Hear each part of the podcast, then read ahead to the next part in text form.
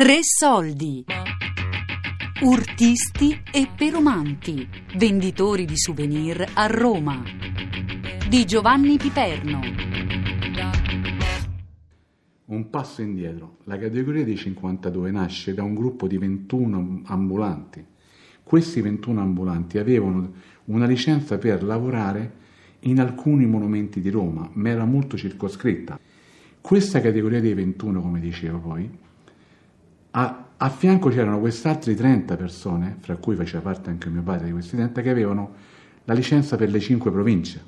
Le 5 province non era la licenza di souvenir, le 5 province era una licenza che poteva andare a vendere alle province di Roma a Bardinella, cioè a spalla, senza portarti il banco, vendere le maglie, vendere i calzini, come fanno oggi gli extraterrestri, che, sì, extraterrestri, gli extra, gli extra eh, comunitari che fanno forse, forse proprio extraterrestri, un lapsus non, non eh, accettatemelo, che vanno a lavorare con, con, i pedalini in mano, così dove, dove essere per loro. Allora loro fecero questa fusione tra, i, tra queste 30 persone e i 21, arrivando a una categoria di 52 persone.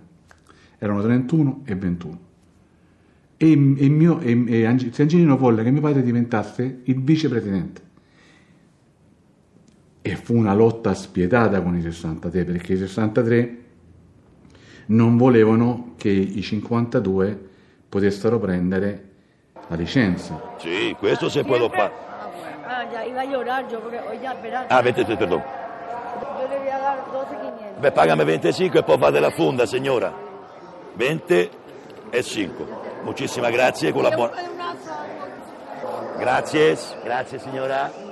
Se tu vuoi vuoi, io ho qui un diario che ho ritrovato bambino, dove è scritta proprio, e l'ho ritrovato pochi, tempi, pochi giorni fa, dove è scritta tutta la storia di questa lotta conflittuale, io ho appena 12 anni, e racconto questa storia perché dentro casa se ne parlava tantissimo, perché per noi era un pezzo di pane sicuro, per tutta la famiglia.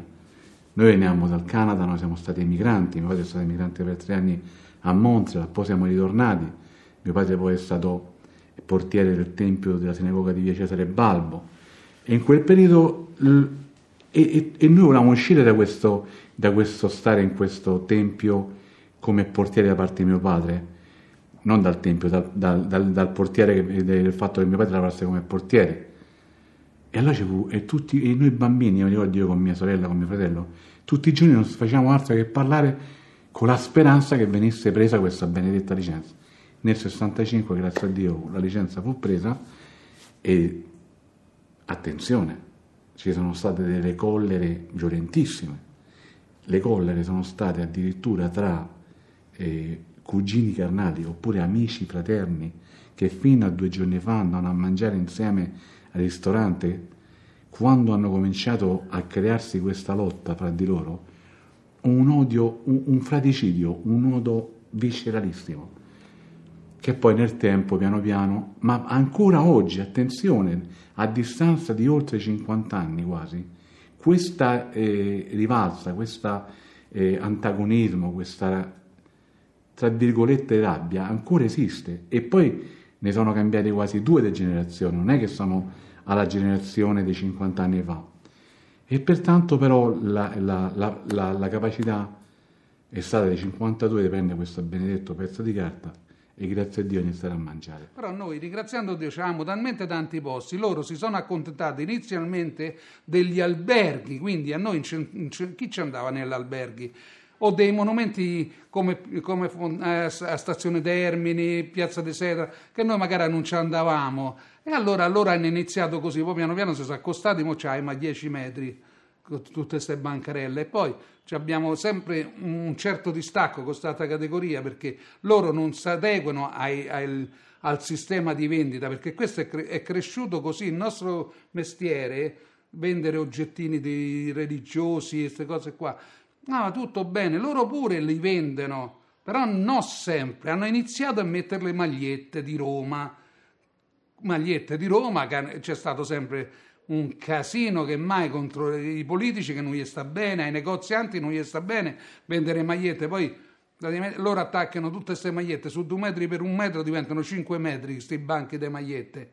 E noi ci siamo stati sempre un po' in contrasto con questa persona, anche che abbiamo anche parentela con l'altra categoria, personaggi che, che non è che noi lo diamo, anzi, sono, al 90% sono ebrei come me. Per esempio, i 62 non venderanno mai una maglietta di Roma sul banco o il cappello sul banco. I 62 sono, sono rimasti eh, rigidi nella vendita del souvenir, del, del, del crocifisso, della moneta, del casco questa è la vendita del banchetto dei, 50, dei 62. I 52 invece hanno messo le magliette, hanno messo i cappelli, hanno messo le sciarpe, sono diventati più paesani. E allora ecco che ancora oggi si sente questa differenza. Hanno un'altra classe i 62, a differenza dei 52. Ma proprio come persone pure. Cioè sembra che l'inconscio c'è chi porta verso i 62 e chi lo porta verso i 52. È una cosa incredibile. Nei 62 ci stanno pochi che sono paesani come i 52 e nei 52 non c'è sta nessuno come i 63.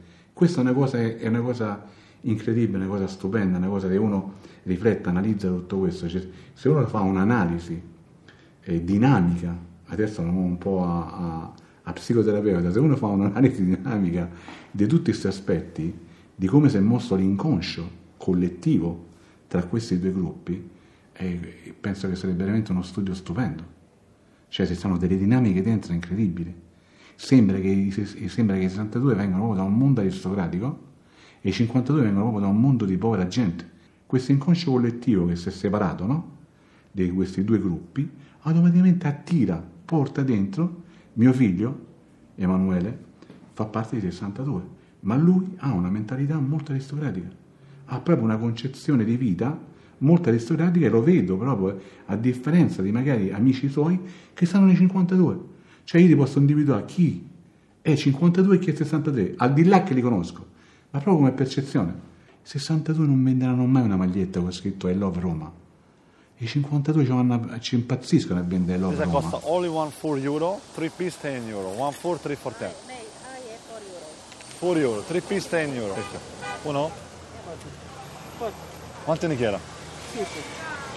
Te li dice- ti faccio te faccio a 5 cada uno, ok? 5 cada, ok? Sono 25. A 5 cada uno. Come no? 5 euro cada. Dos te faccio por 10. Dos por 10. Por 10 euro. Alan, segna per favore. Obrigado. Sai cosa significa vendere il souvenir? Il souvenir è qualcosa di bello, è qualcosa di artistico, no? Il modo in cui lo presenti, il modo in cui tu lo vendi, il modo in cui tu lo incarti, il modo in cui lo metti nella busta. C'è tutta quanto una teoria.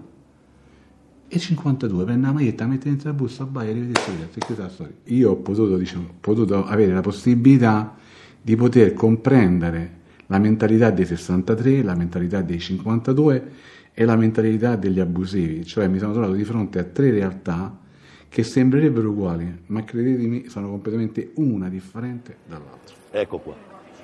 10 inci, 10 inci. Pagagnonze Rusagnez? Rusi? Città. Papa, papa. Ok, dziękujemy. Ciao ciao. Polacchi. Polacchi niente, zero. Qui tu parli pure un po' di polacco. Quante lingue? No, vabbè, ma io so per me non indispensabile, devo pensare, io non non è che lo parlo bene. eh. Io a volte faccio capire pure a gesti. Che mi frega, basta me danno i piccioli. no, un po' di spagnolo, un po' di portoghese, qualche parolina in inglese, ma, no, ma niente di che. Ma inglese proprio quasi zero. Eh, i scemi del quartiere. Ma porti la bottiglietta d'acqua, capo? Per favore. Che vuoi, qualcosa con l'acqua? No, no, grazie. Sicuro? Sopra i banchi con i, 50 con i 63 si lavorava in 5 persone fino a 20 anni fa, con i 52 in 4 persone con i 52 e potevano capitare de- o potevi avere la possibilità di lavorare con bravissimi venditori e tu dovevi essere all'altezza ma devi essere bravissimo o, se- o- o la stessa cosa con i, con i- con i 63 era veramente dovevi avere veramente la grande capacità di saper lavorare. Tanti tanti purtroppo non sapevano lavorare allora venivano chiamati magnaccia perché magari si guadagnavano 100 lire si dovevano dividere per 4 e magari due erano quelli che hanno guadagnato 90 lire e magari questa, quest'altra persona che non era capace di lavorare ne aveva guadagnato 10 però a fine serata bisognava dividere per parti uguali tutti quanti uguali andare a casa con la stessa cifra. E questo naturalmente creava delle grosse poi dei grossi scontri quando si stava sul lavoro, perché c'erano delle battute, ma che fai, ma come lavori? Cioè chi non sapeva lavorare si trovava veramente di fronte a, a un grande, una grande sofferenza, non era facile, è vero che si piava i soldi, ma è anche vero che era una fortissima sofferenza. In quel periodo, ma anche tuttora, c'è una sorta di turnazione, i, i venditori andavano a lavorare cinque insieme e ogni anno c'era questo sorteggio che affidava, che ti dava il turno di cinque persone, per cui non sapevi con chi andavi a lavorare e a volte non si sa se era meglio. Il, il, il, la, il turno secondo, perché una volta si faceva un mese, e se era meglio avere i compagni che a te ti piacevano o, o, o il turno di, o le soste che erano migliori. Piazza Navone e poi Fondante Trevi ogni turista le può visitare. Sicuro sono vacanze troppo brevi, c'è butter sordo e pensa ritornare. Sopra Fontana dei Trevi nell'80 ci abitava Pertini, il presidente Pertini. Quando la mattina aprivano il banco a Fontana dei Trevi 63, che mettevano il banco tutto quanto sulla pietra che, che, che, che dà sulla fontana, e magari qualcuno arrivava in ritardo e cominciavano a strillare come pazzi furiosi, Pertini si affacciava al balcone, però ormai riconoscevo, ragazzi, fatemi dormire la mattina, il Presidente della Repubblica si affacciava e tutte le mattine andava a salutare, aveva capito i personaggi. E loro erano capaci di dire, signor Presidente, io dica lei di non venire tardi la mattina, questo disgraziato, io dica lei, io che devo fare? Allora Bertini, ma ragazzo, perché non vieni? Vieni come loro, è giusto perché voi siete una comunità e dovete lavorare insieme. Signor Presidente, Presidente della Repubblica, glielo dica lei a lui, cioè il Presidente della Repubblica doveva dire a lui che veniva tardi, di non far tardi perché automaticamente si creavano le urla, ma che urla che erano, ma tu non ti puoi immaginare. Che tipo di urla, cioè, lo sai i napoletani quando si urlano da, da balcone a balcone queste urla così primordiali, uguale. Le urla della giungla io chiamavo, erano proprio urla primordiali. E te che sei venuto a fare presto qua? Eh? Che sei venuto a fare? Io perché passo eh? da Frosinone. Sì, ancora. So vent'anni che mi dici sempre la stessa battuta, so vent'anni. So vent'anni. È vero. Beh, ah, scusa di Frosinone, ancora. Ancora tu non ci dovevamo vedere più. E mi tocca già me prendere. Sì, invece io no, io vado a venire i fiori. Ma piccoli. Piccolo! Bella. Per cui è pure un bel lavoro, è un, bello- un lavoro che mi diverte, un lavoro che mi fa stare in mezzo alla gente, un lavoro che mi dà soddisfazioni pure economicamente. Perché no? Però è bello proprio la- lavorare in mezzo alla strada, a contatto con la gente con- di tutto il mondo.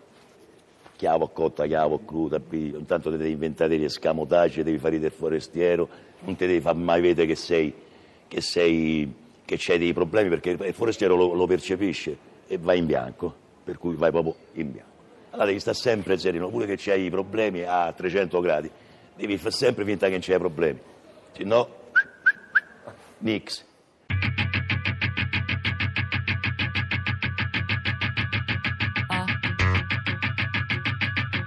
Urtisti e peromanti, venditori di souvenir a Roma. Di Giovanni Piperno. con la collaborazione dei fonici Giuliano Marcaccini, Paolo Giuliani e di Renato Lambiase e Angelo Loi. A cura di Elisabetta Parisi con Daria Corrias e Lorenzo Pavolini. Podcast su radio3.rai.it.